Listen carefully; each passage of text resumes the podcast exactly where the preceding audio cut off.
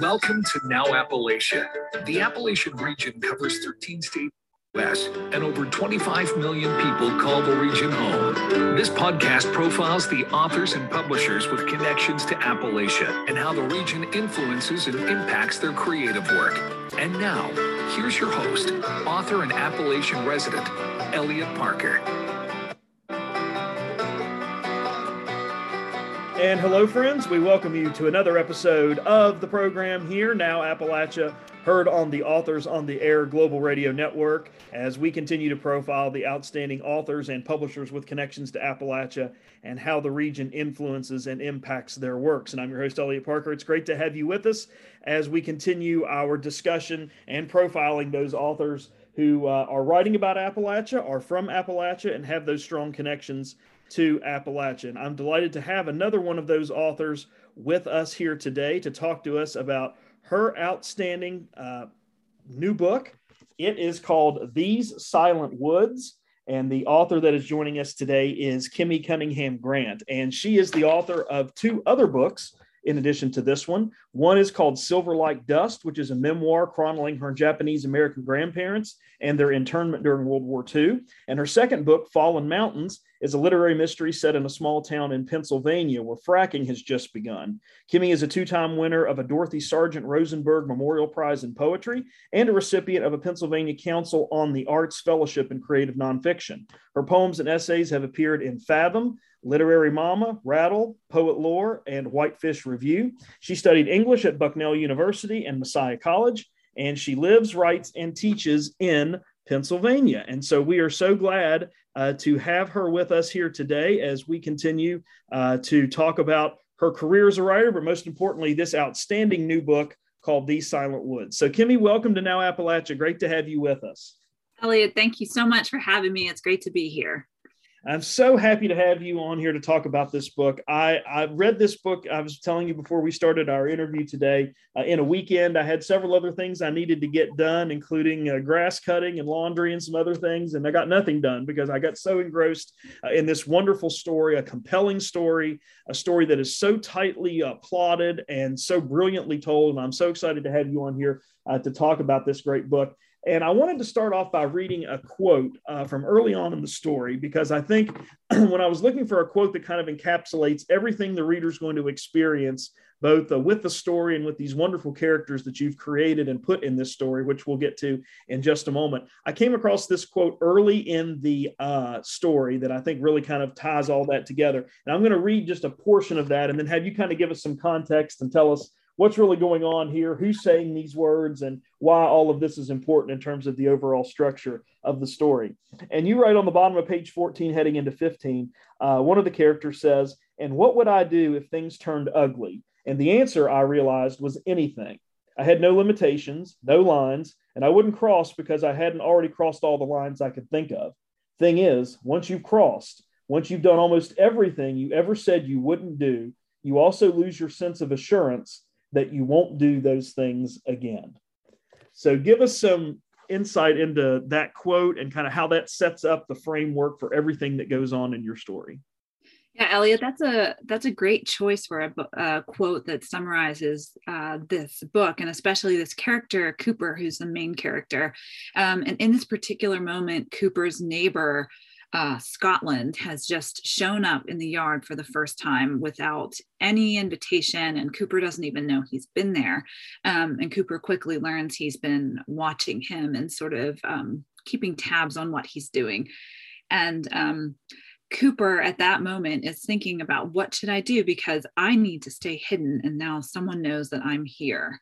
And um, the the lines about how he thinks about that he's already done everything that he kind of thought he wouldn't do in life um, cooper is is hiding from a past he's made some mistakes and he's also made some choices that were not necessarily mistakes per se but just situational things um, that he deeply regrets and that haunt him so um, he's always sort of walking along that line between uh, should I do this? Is this wrong? Is it not wrong? And so I think this uh, that quote sort of summarizes his morality in many ways. he's a fantastic character, and he's a character that uh, we'll get to in just a second because I found myself equally uh, feeling for him and sad for him, but also frustrated by him uh, as well. And we can talk more about that in just a second. But I wanted to ask you about about your setting because I, I noticed in um, in doing some research on you before our interview about your about your other book uh, which was set uh, in a small Pennsylvania town. Uh, and this book, uh, These Silent Woods, is set in, in a small town, sort of during the winter time, where we get a sense of fall, late fall moving into winter. And I was wondering about your interest in small towns or fascination with small towns and kind of rural landscapes in terms of places to set your stories. Where did that come from? Is that something that, that you, have always kind of used as a, as a location for your stories and your writing? What, what is it about those small kind of rural areas that gets your attention as a writer um, well, I do. I grew up in a small town and I do live in Pennsylvania, and I've lived uh, most of my life in Pennsylvania. So um, I, I do love this the state and I love the remote landscapes and how they'll transition sort of into rolling farm fields as well. Um, and I've placed both of my books. The first, uh, my first novel, Fallen Mountains, I initially pictured it being more in the center of the state, sort of in farm field areas that are being overtaken more with like suburban sprawl. But um, at the time, I just happened to go up. I was in the middle of writing it, and I went along with my husband to um, do research. He was at the time researching the effects of um, fracking on aquatic ecosystems. So he took me up to the Pennsylvania or the Allegheny National Forest and once I saw what was happening up there, I knew I had to place that book there. Um, so the fracking angle actually came in a lot later into that book than than I um, I wasn't planning to include fracking, but it ended up being a big part of it. And um, these silent woods uh, takes place in a much more remote situation where Cooper is deep in the woods hiding. And um, although he doesn't ever actually say that he's in Pennsylvania, because Cooper wouldn't tell where he was, um, he wouldn't make such a mistake. He, um, in my head, he was in Pennsylvania too, deep in the woods somewhere and as a reader, I tried sort of figuring out wh- where would this be? Where would this be? Yeah. Would this be, you know, eastern West Virginia, the, the mountains of Pennsylvania, mm-hmm. may, maybe Virginia? I, I, wasn't quite sure, and I, I love that you didn't really give us a specific name of where it was. That that led me to a lot of different uh, different potential possibilities for where the story could take place, which I yeah. thought which I thought was really great. Um, back to back to Coop, who, who's that's not really his real name, by the way. And, uh, right. and, and and you could, if you want to talk about that, we can spoil that and tell what his real name is. But one of the things I loved as, as a stylistic device early on in the story is he was kind of explaining uh, you know, uh, where he is, that, that he's here with his daughter Finch, that they're in this remote, isolated area, that there is no electricity, no no running water. They've got a chicken coop that gets attacked uh, at, the beginning of the story, which kind of introduces us to this world. But I love how you wrote those scenes and those chapters because we learn later on that Coop suffers from PTSD from his time uh, uh, in Afghanistan. And um, I, when I was reading those and reading those those pages and those chapters of him explaining kind of where he was and what was going on, I felt like I was talking to somebody who was in the midst of a panic attack. You know, you, you structured it in such a way that I could just see him frantically trying to explain this as quickly and as fastly as he could to someone, but also kind of looking over his shoulder while he's talking to make sure nobody's eavesdropping and, and looking in. And I was wondering um, how you set that up. Was that something that you knew you were going to do from the beginning uh, in terms of kind of imbuing that into his character? Or was that something that maybe came through a revision process? Or because I just thought that was a fantastic way to really give us insight into all the kind of uh, uh, emotional struggles he was having, but also kind of what was going on in his brain too, as he's trying to keep this this this lifestyle and this rural uh, uh, rural kind of well location or game that he's playing uh, alive? Yeah, um, well, that's a great question. You know, I think I I sensed pretty early on in writing as I was exploring Cooper that he um, he was a veteran. So I knew that he was going to be reeling from his experience in Afghanistan. Um, I did end up having, as I as I continued to write, I ended up having to research and learn a little bit about panic attacks and PTSD, and and to make that feel realistic to to a reader.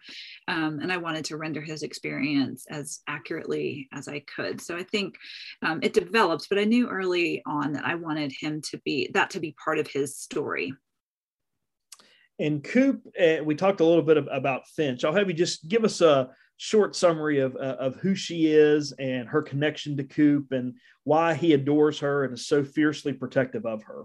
Mm-hmm. Well, in the story, Finch is uh, Cooper's eight year old daughter. And so these characters are hiding. We don't know why they're hiding, but it's very important that no one knows where they are. We know that. And so uh, Finch was originally, uh, her name is, is Grace. And um, Cooper's name, real name, is Kenny, and he sort of comes up pretty. We find this out pretty early in the book, actually, in that chapter that you read from Eliot, that he is um, that he comes up with alternate names for them because that sort of adds a layer to their remaining um, a secret. So uh, Finch is eight. She loves the outdoors. She's very adept. Um, at exploring the outdoors. She knows the names of animals and plants, and she likes to try to um, trap animals with uh, deadfalls and that type of thing. She likes to collect things from the outdoors. She's very bright, um, um, and much of her education is is gleaned from just reading the books that they have at the cabin. But she's very moral too. Yes, absolutely, and and let me ask you about one character and then I'll lead me into my next question. There's someone pops up from time to time early on in the story, and you mentioned his name a moment ago, and it was tied into that uh, passage from page 14 and 15, Scotland. Uh, mm-hmm. we meet Scotland at various times throughout the story. Sometimes he pops up when we least expect it as a reader, and sometimes when uh, Cooper least expects it. Could you tell us a little bit about uh, him and kind of his role in uh, in the life of Cooper and Finch? Yeah, so Scotland, um, Cooper's never really been to Scotland's house, but we know that um, because he discloses pretty early on that he has been watching them. So he lives, as in his own words, upriver, downriver, and he sort of keeps an eye on Cooper and Finch. And um, Scotland at least tells them that he's, you know, keeping an eye on them to to protect them and, and help them out. But you know, even from very early on, we're not sure whether he you know it's always a little bit weird to be watched. And so even if someone's intentions are pure it's it's creepy to to to watch someone through a spotting scope and and keep track of where they're heading and what they're doing.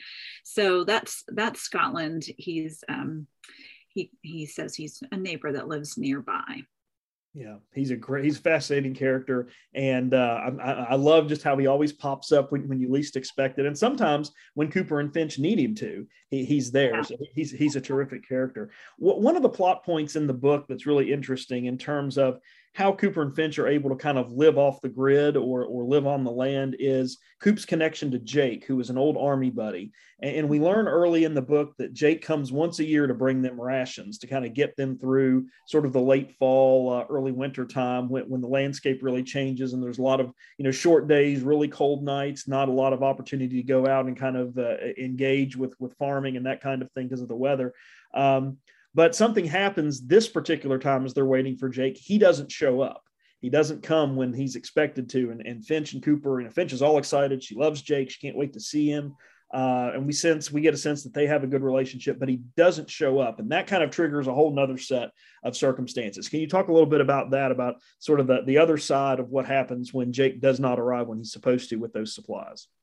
Right. Well, Cooper knows that he is heavily relying on Jake, that they would not survive without Jake's annual supply run. And so when he doesn't show up, it does sort of create a, a very difficult situation for Cooper because for many years he has not left the premises and he realizes that they will have to get food they can't find out in December that they don't have enough food. Um, so he's going to have to go out into the world, and that's very risky because you know uh, someone might recognize him, or he might he might be discovered, and he doesn't want to go out into the world. Um, so he's he's going to have to go out though to get food, and um, you know because they change their patterns and the way that they're living, they're going to end up uh, meeting other people as well in the book. And the reason that, that Cooper and Finch are kind of on this adventure, um, and not to give too much away here, is that um, we learn early in the in the first half of the book that um, Cooper was was very very attached to his girlfriend at the time, Cindy, who was Finch's mother. Um, she's killed in a car accident um, uh, shortly after Finch was born. And then the grandparents get involved. Cindy's mom and dad get involved. Um, and we get a sense that there's some tension there between Cooper and them because they always felt like he was somewhat beneath their daughter or not good enough for their daughter. Can, can you talk about that a little bit, that family dynamic and that tension that exists there, and, and why Cindy's parents kind of look, kind of did and, and still do throughout the story, kind of thumb their nose down at Cooper? Mm-hmm. Yeah, Cindy is a wonderful uh, young woman, and uh, she and Cooper do fall in love. But Cindy's parents are very well connected; they're very wealthy, and um, from the get go, they don't they think that you know it would be a waste for their daughter to stay local and to to marry this this guy Cooper. Um, Cooper does decide to go to the army because he needs to find something worthwhile to do. Sort of that's kind of how he comes to that decision. Um, but even after he's proven himself um, in that realm, he's still his Cindy's parents don't approve of him, and um, I won't get into the details. But there's one incident in particular that makes I think um, Cindy's parents really doubt whether he is a good guy for their daughter. Very good. We're speaking with Kimi Cunningham Grant here on this episode of Now Appalachia.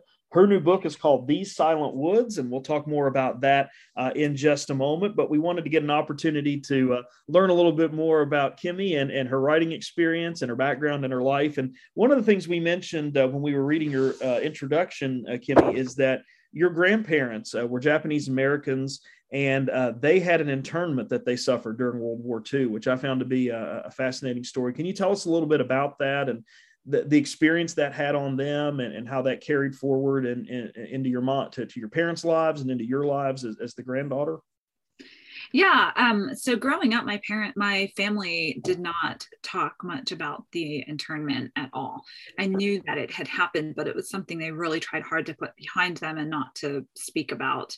Um, they moved on. They stopped speaking Japanese. They they really wanted to to be as um, quote unquote American as they could be after World War II, after they were released.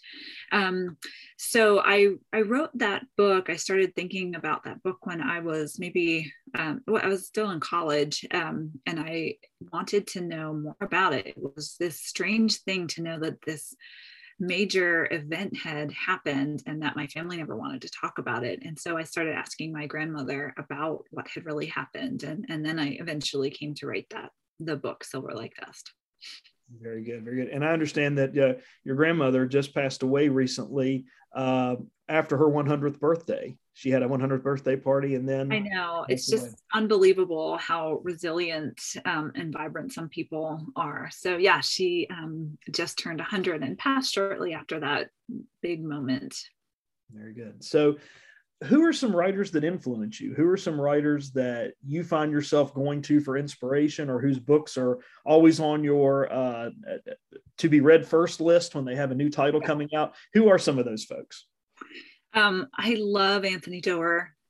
Just admire every word that he writes, and um, I'm always transported and in admiration of him. Um, love Peter Heller. I just picked up the guide um, and started into it, and I'm feeling a little bit um, like you, Eliot, because I, I picked it up and I just and there are other things I should be doing, but I just keep coming back to the book.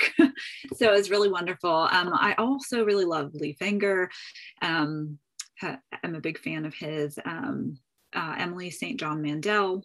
I feel like I love her work as well. Um, really big admirer of Celeste Ng. So they're just they're just so many. Yeah, it's a great time to be a reader and a writer. I think yes. the voices and the stories and the diversity and everything that's being written, and it, it's really a fantastic time uh, if you like books, both as a reader and as a writer. I want to ask you about your writing process because one of the things I love so much about your story is uh, about your book is that there's kind of an undercurrent of dread that that encounters every chapter. And, and, i kept reading it thinking oh my gosh this is when something bad's going to happen. And sometimes it did and sometimes it didn't. But you put so many great twists and turns to really keep the reader kind of off balance as to what's going on. And i wanted to ask you uh, as a writer when, when you're putting that together how do you know when to put the twists and turns in? Is, is that something that maybe occurs in the second revision or the third revision, or do you have an idea in your mind of, of, of when a red herring needs to be dropped in? Um, because I think that is that is such an un um, uh, unadmired skill about mystery uh, and thriller writers is their ability to do that to sort of keep you off balance at just the right time. How were you able to kind of structure that in your story to, to keep the reader off kilter and and when to when to do that and when to you know divert their attention here and then circle them back over here? How did you do that? How did you structure that in your story? Oh well, thank you, Eliot, for for those kind words. But I will say. Um, I end up being a major reviser. I can draft pretty quickly, but I do spend a lot of time in revision and I have two documents at all times. Um, I call it my cut document um, because I cut stuff out and, and throw it into that second document. Um, right now my, on my work in progress, I think I have around 80,000 words in the, in the manuscript and then 25 or 30,000 that are in the cut document right now. So I end up, as far as keeping keeping that tension going and working on that, I do end up cutting and throwing it into the, the cut document and then cutting it back out of cut and putting it back into um, the real document as well. So I, I end up revising and figuring out um, and restructuring a lot. So I'll write sometimes write scenes that I want to write and then go back and have to figure out where should this scene really happen to keep that um, the flow going and to keep the tension um, high as well. Joining us today on Now Appalachia is Kimi Cunningham Grant. Her new book is called The Silent Woods, and we'll get more uh, back to the book now and talk a couple more minutes about uh, what goes on in this story. We were talking a moment ago about um, the supply run that that, that doesn't happen uh, when Jake does not arrive, and that leads to a, an amazing scene that on the surface just seems very ordinary for many of us. And that's when Cooper and Finch decide that they need to go make a supply run on their own. And they decide to go to Walmart and they decide to, to, to stop at the gas station.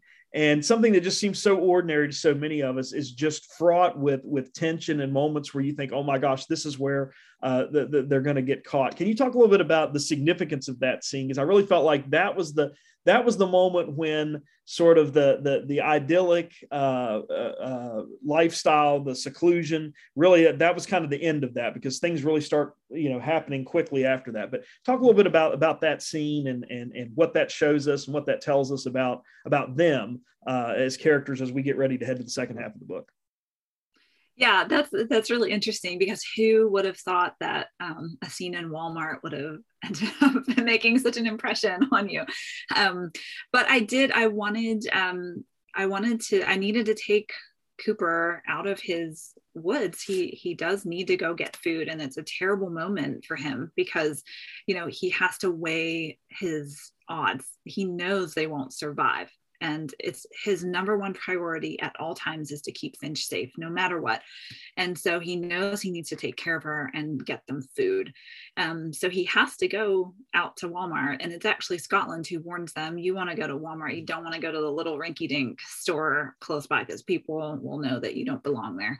Um, so usually people can sort of blend in at walmart but i had this i had to imagine what it would be like to have not gone to walmart for many years and to have not been in the world at all and how that would feel like the lights would be so bright and the colors would feel so overwrought and all the people you would feel like were maybe looking at you weird or coming too close or um, and so it was it was fun and it was interesting to to imagine what that would feel like yeah it was it was a great scene one of my favorite scenes. And again there were just moments where i kept thinking oh he, he's going to get caught. Somebody's going to see him. Somebody's going to notice. Uh, and I won't say too much about ultimately what happens, but it really kind of triggers uh, a whole set of circumstances towards the second half of the book that really begin to uh, to, to, to, cause some problems for them uh, moving forward. I want to ask you about about a theme that I thought emerged uh, in your story, and that's this idea for for longing and and human connection. I think we've got several characters kind of juxtaposing that with each other. I mean, when I look at Coop, I think you know he is longing. He wishes Cindy were still here. He talks about her and reflects on on their relationship favorably. Of course, he has a longing for for Finch to keep her safe. She's got a longing, I think, for other people that she comes in contact with. She she fond of Scotland. We know she has a connection with Jake. Uh, there's another character that pops up uh, when they get back from Walmart that we can talk about in a minute that she kind of becomes attached to. So Finch seems to be very much longing for uh, human interaction with others. We've got Scotland kind of uh, longing for the attention and the affection uh, of Finch, and so there's all this sort of this this human wa- longing and desire for for connection and companionship with with each other. And I was wondering about that when you when you were writing your story. Is that something that just kind of came together as all these characters were circling around each other's lives or did you feel like that was going to be something that was going to be a thread that held the book together? Well if i'm being completely honest eliot i don't think i was super intentional about that although you've just um, given a wonderful and profound reading of, of this uh, book and those characters. So thank you for that. Um, I do think you're right that they are longing for connection, that all the characters in some way are reaching out for that. They are in their own different ways isolated and, and alone and um, in their in their different ways they reach out wanting connection. So I definitely see that. And that we teased my next question coming up. Who shows up when they come back from Walmart? We talked about that a moment ago. Um, someone shows up. It's not Jake, who they think maybe is just a few days late. It, it's someone connected to Jake, but it's not Jake. Who who is it that shows up, and uh, what is she up to? Well, um, after Cooper and Finch get back from Walmart, uh, Jake's sister Marie shows up at the cabin. And of course, um, Cooper is very, very stressed and, and feeling paranoid about uh, this unexpected arrival of, of someone at the cabin. Um, and she sort of shakes things up because Cooper, first of all, finds out um, Jake's situation, what has happened. Um, and then um, Marie was sent by Jake to deliver supplies. So she comes with lots of food and goodies for them. And of course, as you mentioned earlier, not surprisingly, Finch, who has had no women or girls in her life, um, immediately falls in love with Marie. So right away, she forms a connection with, with Marie. So, what are you working on next? What is your next project? I know you kind of alluded to it a moment ago. You're about 80,000 words in with about 25,000 on the chopping block. But what, what, what, is, what is that new project? What, what are you up to? And uh, uh, when might we expect it? And can you tell us a little bit about what it's, what it's going to deal with? Well, it's um, it takes place in two timelines and two places, and so it takes place actually during um, right at the start of World War II, and it takes place in the United States and Peru, um, and then the second timeline is uh, 1997. So I'm working to to incorporate sort of different threads and um, hoping to build up something uh, nicely atmospheric. Very good. Very good. So, in our final moments with you, Kimi, if uh, anyone wants to get in contact with you to talk to you about uh, your new book, this These Silent Woods, or to talk to you uh, about Fallen Mountains or uh, any of your other work that you've done, how can they how can they reach out to you? Where can they find you first of all, and then where can they get copies of your book? Okay, they should be able to get copies of the book uh, just about anywhere. Um, they it could if you want to buy independently, that would be wonderful. And um, it should also be available at the bigger retailers as well. Um, you can always reach out to me on um, through my website. There's a contact form at the bottom. I am reluctantly on Twitter and Instagram, so uh, readers can find me that way as well. Very, very good. Our guest today on Now Appalachia has been Kimi Cunningham Grant. Her new book is called These Silent Woods. It is a suspenseful thriller. It's a taut, tightly told story uh, that you are going to absolutely fall in love with. And as the great John Hart, who's been a guest on our program many times, has said, it's gorgeously written, taut, and compelling. It is all that and more. And if you love a good story with great and unforgettable characters in, an Appalachian landscape that you won't be able to put down and get anything done, this is the book for you. And I certainly hope that you will add this to your to be read pile. So, Kimi, congratulations on These Silent Woods. It's a terrific book. And uh, as you get that next project finished, we'd love to have you back on the program to talk about it. So, congratulations and thanks for the conversation. Thanks so much, Eliot. We want to take a moment as we finish up uh, this episode of Now Appalachia to say thanks to our executive producer of this podcast and all the other podcasts that you hear on the Authors on the Air Global Radio Network. Her name is Pam Stack. So, Pam, thanks for all the support and assistance that you provide. We also want to remind you this is a copyrighted podcast that is owned and operated by the Authors on the Air Global Radio Network. That is going to do it for us this time on Now Appalachia, but please come again next time. And in the meantime, stay well and see you someplace soon, I hope. Listening to Now Appalachia. This is a copyrighted podcast owned and operated by the authors on the Air Global Radio Network. For questions or comments about this program, and to learn more about the host, Eliot Parker, and his books, visit his website at www.elliottparker.com. Stay tuned. More outstanding podcasts are coming your way next from the authors on the Air Global Radio Network.